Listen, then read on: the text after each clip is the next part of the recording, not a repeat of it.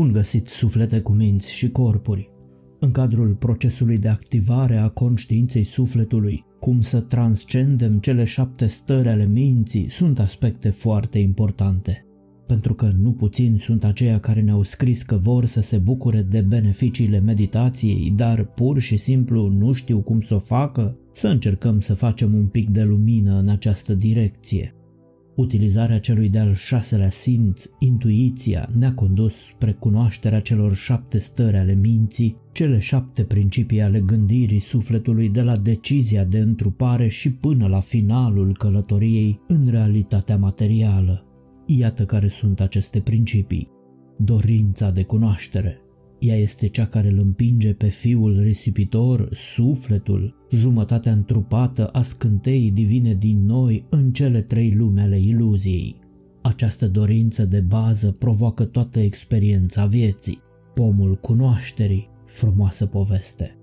Dorința de libertate, rezultatul experienței și investigațiilor pe care sufletul le desfășoară în multiplele sale cicluri de viață, este acela că provoacă un mare dor pentru o altă condiție și o mare dorință de eliberare din ciclurile renașterii.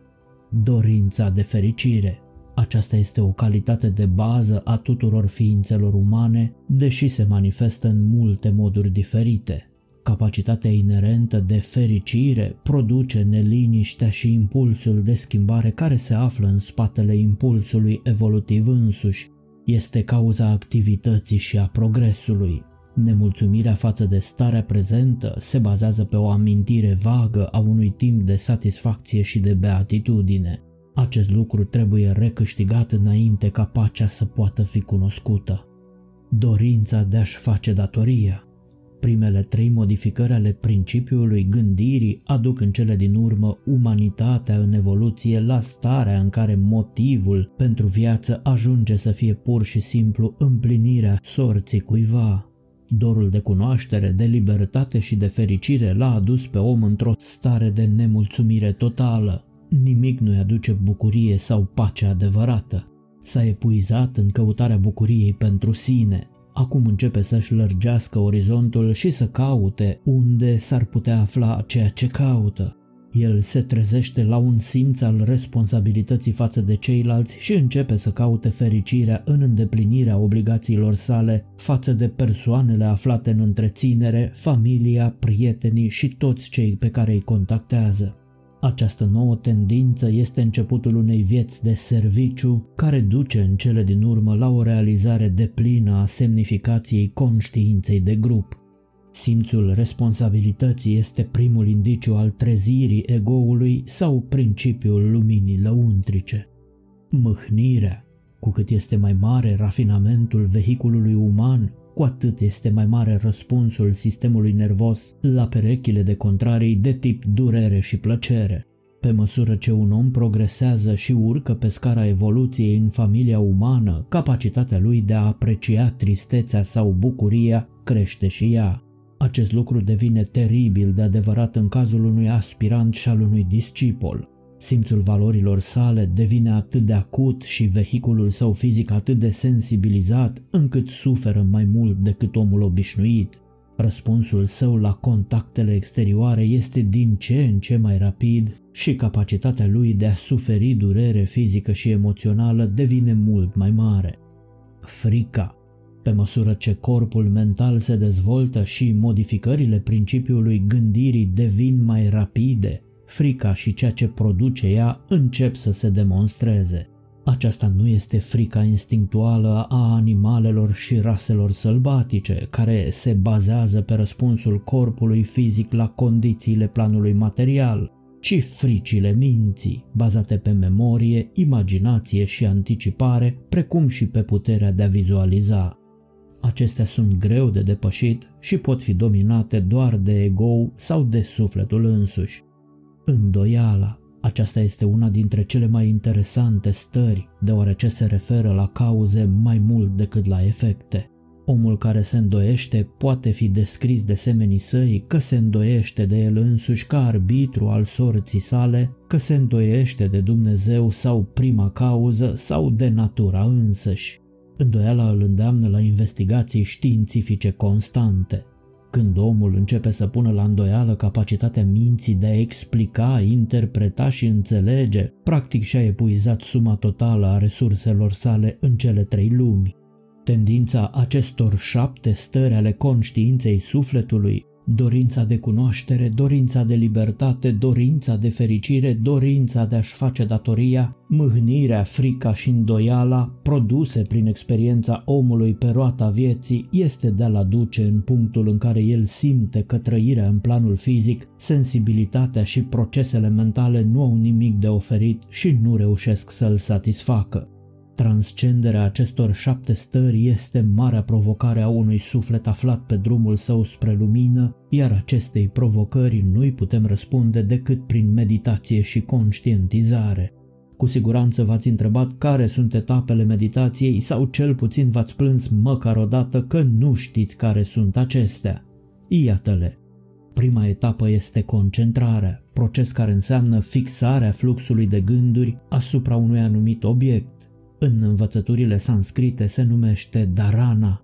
A doua etapă este concentrarea susținută de observație care se transformă în meditație sau dhyana. A treia etapă este contemplarea. Aceasta se întâmplă atunci când nu mai ești conștient de separare de sinele personal, aceasta fiind starea numită samadhi. Când concentrarea, meditația și contemplarea formează un act secvențial, atunci se realizează Saniyama. Ca rezultat al Saniyama vine strălucirea luminii. Iluminarea este graduală, se dezvoltă etapă cu etapă. Prin meditația concentrată asupra naturii triple a fiecărei forme, vine revelația a ceea ce a fost și a ceea ce va fi. Sunetul sau cuvântul, ceea ce denotă obiectul și esența sau ideea spirituală întruchipată sunt de obicei confundate în mintea celui care percepe. Prin meditația concentrată asupra acestor trei aspecte se produce înțelegerea intuitivă a sunetului rostit de toate formele de viață.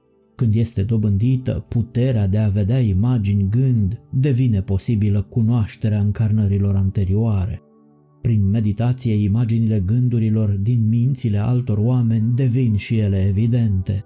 Oricât de straniu ar părea, prin meditația concentrată asupra distinției dintre formă și corp, acele proprietăți ale corpului care îl fac vizibil pentru ochiul uman sunt negate sau retrase, iar cel ce meditează se poate face invizibil. Călătoriile astrale Multe guri predică iubirea necondiționată fără să știe că de fapt această iubire necondiționată este recunoașterea unității spirituale a întregii vieți, unirea cu ceilalți. Aceasta se dobândește printr-o meditație unică asupra celor trei stări sentimentale numite compasiune, tandrețe și nepătimire. Meditația perfect concentrată asupra luminii trezite din marele templu interior va produce conștiința a ceea ce este subtil, ascuns sau îndepărtat. Toate lucrurile vor fi astfel cunoscute în lumina vie a intuiției. Încercați să meditați focusându-vă energia atenției asupra centrului inimii și veți înțelege atât conștiința minții cât și iubirea necondiționată. Experiența perechilor de contrarii vine din incapacitatea sufletului de a distinge între eul personal și spirit. Formele obiective există pentru folosirea și experiența omului spiritual. Prin meditația asupra acestui lucru apare percepția intuitivă a naturii noastre spirituale. Ca rezultat al meditației, auzul, atingerea, vederea, gustul și mirosul se vor dezvolta, se vor extinde în lumea interioară și vor putea accesa informații de natură intuitivă. Meditatorul poate căpăta diverse grade de percepție extrasenzorială. Aceste puteri însă sunt obstacole în calea realizării spirituale cea mai înaltă, dar servesc ca puteri magice în lumile obiective prin intermediul meditației într-un singur punct asupra relației dintre Akasha, substanța primordială din care toate au fost făcute, și sunet, va fi dezvoltat un organ pentru auzul spiritual, se va produce ascensiunea din materie și puterea de a călători în astral. Meditația într-un singur punct asupra celor cinci forme pe care le ia fiecare element va produce stăpânire asupra acestora. Aceste cinci forme sunt natura grosieră, forma elementară, calitatea, caracterul omniprezent și scopul de bază. Prin această stăpânire sunt atinse minuțiozitatea și celelalte puteri care îți pot oferi libertatea de orice obstacole. Stăpânirea simțurilor nu poate fi realizată altfel decât printr-o meditație concentrată asupra naturii lor, a atributelor specifice, a egoismului, a caracterului omniprezent și a scopului acestora. Omul care poate face distinția între suflet și spirit atinge supremația asupra tuturor condițiilor și devine omniscient. Dacă doriți să înțelegeți în profunzime această diferență, vă invit alături de mine la workshopul Masterplanul de viață Activarea conștiinței sufletului, care se va desfășura live pe platforma Zoom într-un format de 4 module în perioada 3-24 septembrie 2023. Găsiți detalii și formularul de înscriere la acest workshop pe site-ul nostru sursademotivație.ro printr-o atitudine lipsită de pasiune față de toate puterile sufletești, cel care este eliberat de semințele sclaviei simțurilor și de separarea de sinele superior atinge condiția unității cu tot ceea ce este. Când redevenim una cu tot ceea ce este, apare acea cunoaștere intuitivă, cea care este marele eliberator, este omniprezentă și omniscientă și include trecutul, prezentul și viitorul în eternul acum. Primul pas către arta meditației este concentrarea sau capacitatea de a menține mintea atentă constant și neclintită asupra ceea ce alegi. Acest prim pas conturează una dintre cele mai dificile etape ale procesului de meditație și presupune capacitatea constantă, neîncetată de a aduce mintea înapoi la acel obiect asupra căruia ai ales să te concentrezi. Etapele de concentrare sunt ele însele bine marcate și pot fi enunțate după cum urmează. Etapa 1. Alegerea unui obiect asupra căruia să te concentrezi. Etapa a doua retragerea conștiinței minții de la periferia corpului, astfel încât căile de percepție și contact, adică cele cinci simțuri, să fie liniștite, iar conștiința să nu mai iasă din centrul ființei tale. Etapa a treia, centrarea conștiinței și stabilirea ei în interiorul capului într-un punct la jumătatea distanței dintre sprâncene. Acesta este cel de-al treilea ochi. Etapa a patra, acordarea unei atenții deosebite obiectului ales pentru concentrare. Etapa a cincea, vizualizarea acelui obiect, percepția imaginativă a acestuia și raționamentul logic despre el. Etapa a șasea, extinderea conceptelor mentale care s-au format de la specific și particular la general și universal sau cosmic și etapa a șaptea, încercarea de a ajunge la ceea ce se află în spatele formei luate în considerare sau de a ajunge la ideea care este responsabilă pentru formă. Obiectele asupra cărora te poți concentra sunt de patru feluri. Obiecte externe, cum ar fi imagini ale unei zeități, imagini sau forme din natură, obiecte interne, cum ar fi centrii tăi energetici, chakrele, calități, cum ar fi diferitele virtuți, cu intenția de a trezi dorința pentru aceste virtuți și astfel de a le adăuga conținutului vieții personale, concepte mentale sau idei ce întruchipează idealurile care se află în spatele tuturor formelor animate. Acestea pot lua forma simbolurilor sau a cuvintelor. Care sunt consecințele unei meditații de calitate? Absorpția în conștiința sufletului și deci conștientizarea sufletului tuturor lucrurilor, forma dispare, iar viziunea realității acoperită de toate formele ți se dezvăluie. Eliberarea din planul percepției senzoriale, realizarea unității cu toate sufletele subumane, umane și supraumane, iluminarea sau perceperea aspectului luminos al manifestării, cel ce meditează se eliberează de cele trei lume ale minții, emoțiilor și existenței planului fizic. Acestea nu îi mai atrag atenția, el nu mai este concentrat sau absorbit de ele. Meditatorul își poate concentra atenția după bunul plac și își poate menține mintea sub control la nesfârșit în timp ce lucrează intens în lumea sa psihică dacă alege să facă asta. El se poate polariza sau se poate centra în conștiința egoului, a sufletului sau a omului spiritual și se cunoaște separat de minte, de emoțiile, dorințele, sentimentele și forma care constituie omul inferior. Un suflet trezit a învățat să recunoască acel om inferior, suma totală a stărilor mentale, a emoțiilor și atomilor fizici, ca fiind pur și simplu instrumentul său de comunicare în voie cu cele trei planuri inferioare cu realitatea 3D. Cel treaz a dobândit facultatea de contemplare sau atitudinea identității reale față de tărâmul sufletului și poate privi tărâmul sufletesc într-un sens oarecum corespunzător modului în care un om își poate folosi ochii pentru a vedea pe planul fizic.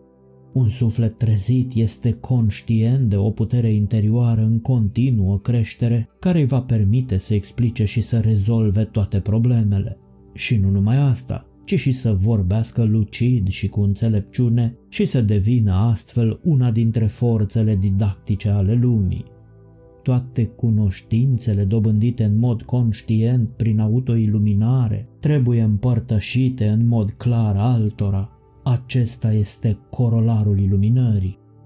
Dacă mintea nu poate înțelege și transmite ceea ce știe sufletul, Misterele rămân neexplicate creierului fizic, iar cunoștințele deținute de suflet nu vor rămâne altceva decât o viziune frumoasă și de neatins. Însă, odată ce se produce iluminarea minții, ea va putea transmite și imprima creierului acele lucruri ascunse pe care le cunosc numai cei treziți. Un lucru pe care fiecare aspirant la mistere ar trebui să și-l amintească este acela că activarea conștiinței sufletului este un proces treptat și relativ lent ca oricare dintre marile procese ale naturii. Tot ceea ce trebuie să faci tu este să asiguri condițiile potrivite evoluției sufletului, făcându-te prieten cu mintea ta subconștientă. Asta înseamnă în primul rând subordonarea egoului sinelui tău superior, creșterea va veni apoi de la sine. Perseverența și răbdarea, realizarea a câte puțin în fiecare zi reprezintă cheia, nu efortul entuziast a celui mânat de emoții și temperament, Forțarea nejustificată a dezvoltării poartă cu sine anumite pericole, iar acestea pot fi evitate numai atunci când aspirantul realizează că drumul este lung și că o înțelegere inteligentă a fiecărei etape a drumului are mai multă valoare decât rezultatele obținute prin trezirea prematură a naturii sale psihice. Porunca să creștem ca floarea de lotus poartă cu ea un adevăr ocult extraordinar. Pe curând, și îndrăzniți să fiți înțelepți.